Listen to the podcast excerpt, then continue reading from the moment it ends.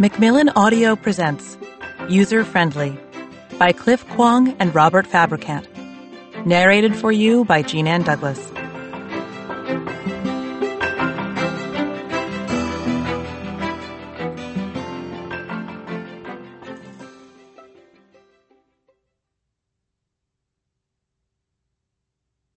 Introduction The Empire of User Friendliness. User Friendly 1. Computing. Of hardware or software, easy to use or understand, especially by an inexperienced user, designed with the needs of a user in mind. 2. In extended use, easy to use, accessible, manageable. At only four stories tall, the world's largest office building sits low to the ground, but commands a footprint worthy of a UFO that could blot out the sun a perfect donut shape, a mile around its edge. In the middle lies a grove meant to recall the time, just 50 years ago, when Silicon Valley wasn't Silicon Valley, but rather the Valley of Heart's Delight, covered in 10 million fruit trees apricot, cherry, peach, pear, and apple. It took Apple, the computing giant, years to buy up all that land in secret assembling some 16 different plots across 50 acres in a $5 billion jigsaw. If the building looks like a spaceship, then it's one that lifted off directly from Steve Jobs' imagination to land in the heart of an otherwise sleepy suburb. It was one of the last undertakings that the great man signed off on before he died. Every morning during the construction of Jobs' last dream, Harlan Crowder woke up to the dull roar of heavy trucks on their way to the site their alarms bleeding as they nudged their loads into place. When we met, Crowder was 73 years old with three grown children. He wore a white goatee and a retiree's wardrobe of rumpled pants and floral shirts. In Crowder's neighborhood, the hubbub attending Apple Campus 2's arrival had unleashed a swarm of real estate agents trawling door to door and offering to make people rich. These agents were mostly women buffed to a high gloss, and they came adorned in big brass jewelry that served as armor against holdouts like Crowder. There was one. She said it just like that. I have ten people waiting to start a bidding war for your house, Crowder said in his Texas drawl as we sat talking on his back patio. Houses like his had originally been built in the 1960s for the population boom incited by the nascent transistor industry. When I visited, modest three bedroom ranch houses like Crowder's were easily fetching $2.5 million. In a year, he assumed it could be 10% higher, maybe more. It was all some strange dream. Crowder isn't a famous person. There are untold thousands like him spread out in the valley. People of technical ability who built the place but whose names are lost to history but Crowder is one of the first people in the annals of history to use the term user friendly to refer to a computer. Every week or so, Crowder fends off the real estate agents and their offers of a multi million dollar payday. Apple fuels it all. Apple, the company that made user friendly into an idea that we live with every day. Crowder looks on at the new Apple Park during his daily walks past the campus the crown jewel in an empire built upon trillions of dollars in iPods and iMacs and iPads and Apple Watches and iPhones. Devices that, despite being some of the most advanced computers ever made, can still be operated by toddlers. Their power dwarfs that of the supercomputers Crowder once worked with at IBM.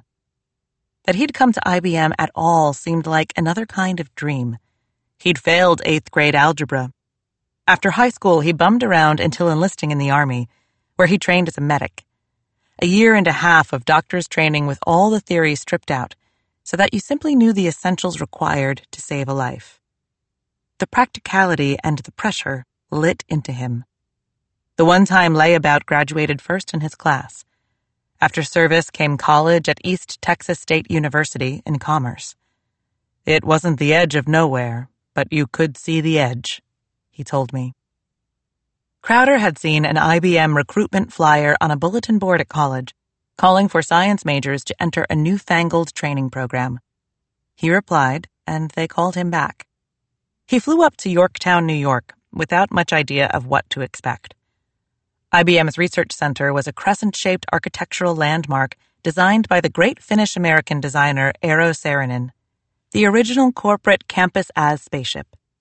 Its facade was a gleaming curved glass curtain wall, and the walls inside were hewn from New York's native granite. The building's design was a statement about the modern workplace from the world's smartest company, with as many PhDs on staff as a university. Crowder walked to his job interview in awe. The building resembled nothing so much as the spaceship from 2001, a bright techno future that was big news in 1968. Here was a place where the water cooler conversations were about scientific breakthroughs. I'd have done anything to work there. I didn't care if I had to clean the toilets, Crowder said, his voice shimmering with glee. IBM had run out of computer programmers, and the company wanted to make more of them. Crowder got the job, and he took to the pragmatic nature of the work, using computers to solve real world problems that you could measure by the ton, such as mapping shipping routes and calculating trucking loads. He found that he had a mind for visualizing the complex equations his job required. The field where Crowder worked, operations research, began with World War II and the Marshall Plan. Rebuilding Europe meant shipping a mind boggling amount of materiel across the Atlantic, but also shipping back a mind boggling amount of materiel that had accumulated in dozens of countries during a war effort of unprecedented scale. Loading ships efficiently on the way over, then loading them up efficiently for the return home was a math problem whose unruly complexity demanded computing power. Crowder was working on these sorts of operational problems for IBM's clients in the 1960s. To create a computer program, he had to use a machine to punch intricate holes in cards the size of an airplane boarding pass. When he was done, he couldn't just walk up to the computer himself. The computer was a $5 million machine, about $35 million in today's money patrolled by two security guards and a perky eared German shepherd. Crowder would spend all day programming and then take his stack of cards to the computer attendant behind a window who fed the cards into the machine. The computer would spend all night calculating, and the results would usually be ready for Crowder by the morning, if he hadn't made a mistake. This was a big if.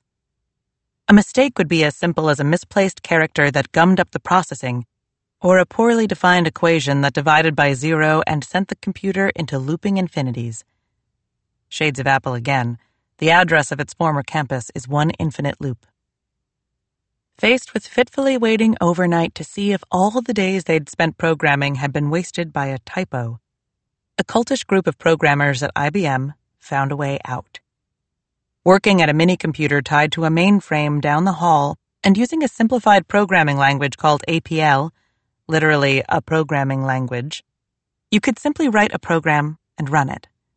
You just typed up your program, saw whether the computer spat out meaningful results, and immediately knew whether your program was heading in the right direction.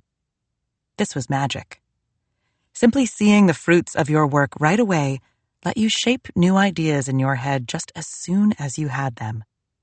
Years later, Steve Jobs would describe a computer as a bicycle for the mind, a fabulous machine that could turn the muscle power of a single person into the ability to traverse a mountain in a day. Crowder and his colleagues were among the very first to experience that ideal firsthand. The machine, once it was capable of immediate feedback, was actually augmenting what your mind could do. An insight might flash before you, and you could test that idea out right away. Seeing how well it worked would spur new ideas, and on and on. Thanks to these feedback loops, computer programming, which had once had the stately pace of chamber music, entered its own improvisational jazz age. These jazz musicians traded their ideas in academic journals. The only thing was, it was awful trying to recreate the music someone had made on their machines. You couldn't tell how easy it would be to test another person's work or replicate it. The program simply didn't consider what someone else might do with them. To Crowder, they weren't user friendly. And so Crowder proposed that a computer program be gauged not just on how well it solved a problem, but on how easy it made the lives of the people trying to solve it. To be clear, he didn't actually invent the term. As far as he knows, it had been floating around in the air, and it was there when he needed it, which tends to prove how powerful it was, how it encapsulated something that people had started to feel. And yet IBM didn't go on to invent the user friendly world, even though it hired some of the best designers in the world, such as Paul Rand, who created its logo, Eero Saarinen, who created its campus, and even Eliot Noyes, who designed its electric typewriter. Instead, that accomplishment is typically credited to Apple, which adapted ideas seeded at Xerox PARC to create the Macintosh. Just a decade after Crowder first wrote his paper describing user friendly algorithms, Apple was making ads for user friendly machines. In the olden days, before 1984, not very many people used computers for a very good reason. Not very many people knew how. And not very many people wanted to learn. Then, on a particularly bright day in California, some particularly bright engineers had a brilliant idea. Since computers are so smart, wouldn't it make sense to teach computers about people instead of teaching people about computers? So it was that those very engineers worked long days and late nights, and a few legal holidays, teaching tiny silicon chips all about people how they make mistakes and change their minds, how they label their file folders and save old phone numbers, how they labor for their livelihoods, and doodle in their spare time. And when the engineers were finally finished, they introduced us to a personal computer so personable it can practically shake hands. There's a certain magic to how a few words can elide so many stories and so many ideas. This book is an attempt to paint a picture that's gone missing in plain sight. It began as an idea first broached with me by Robert Fabricant, who at the time was vice president of creative at the firm Frog Design.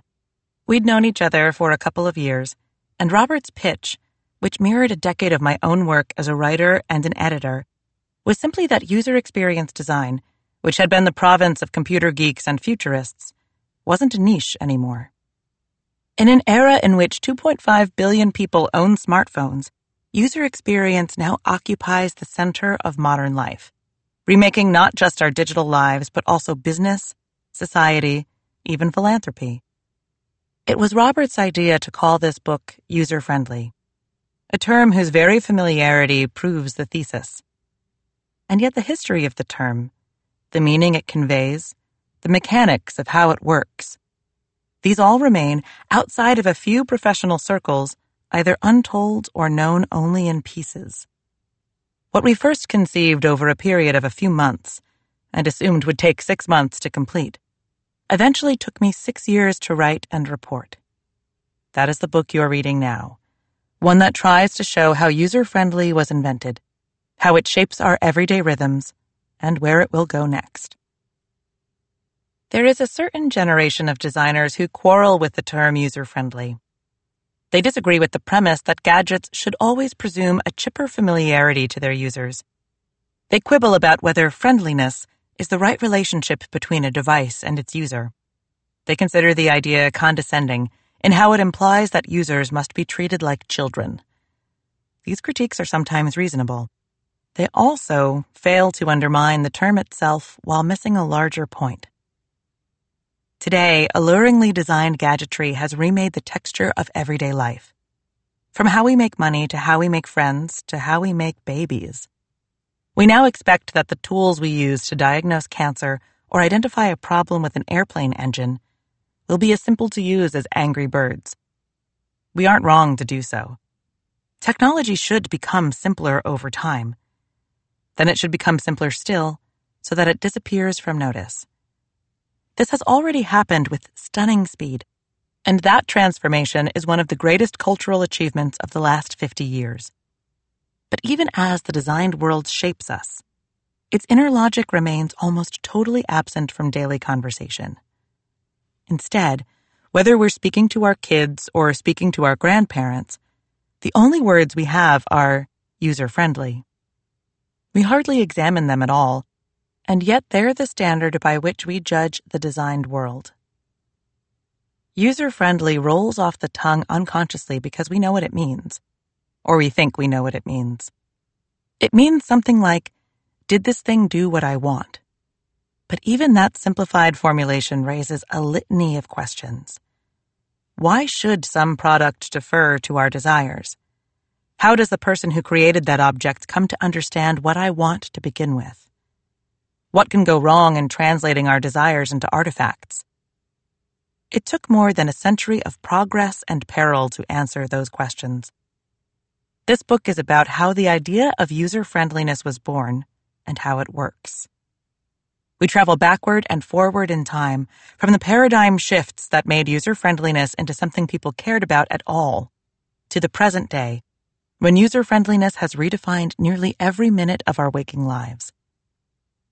Many of the ideas in this book will be familiar to user experience designers, the people who observe our lives so that they might invent new products. Still, this story should be new. User experience design, which has come to encompass everything from theme parks to chatbots, simply hasn't had a narrative thread comprehensible to both laymen and experts. The great chain of ideas that spawned it typically hasn't been appreciated as a tapestry of personalities, happenstance, and ideological struggle. If user experience is foreign to you, I hope you'll come away from this book understanding how the world is being remade every day. The ideals, principles, and assumptions that lie behind the taps and swipes you take for granted. If you're a designer, I hope you'll better understand the origin of the ideas you swim among so that you might better examine and even challenge the values you put into the things you make. At the very least, I hope you'll be able to offer this book to the people you know and say, This is why user experience matters.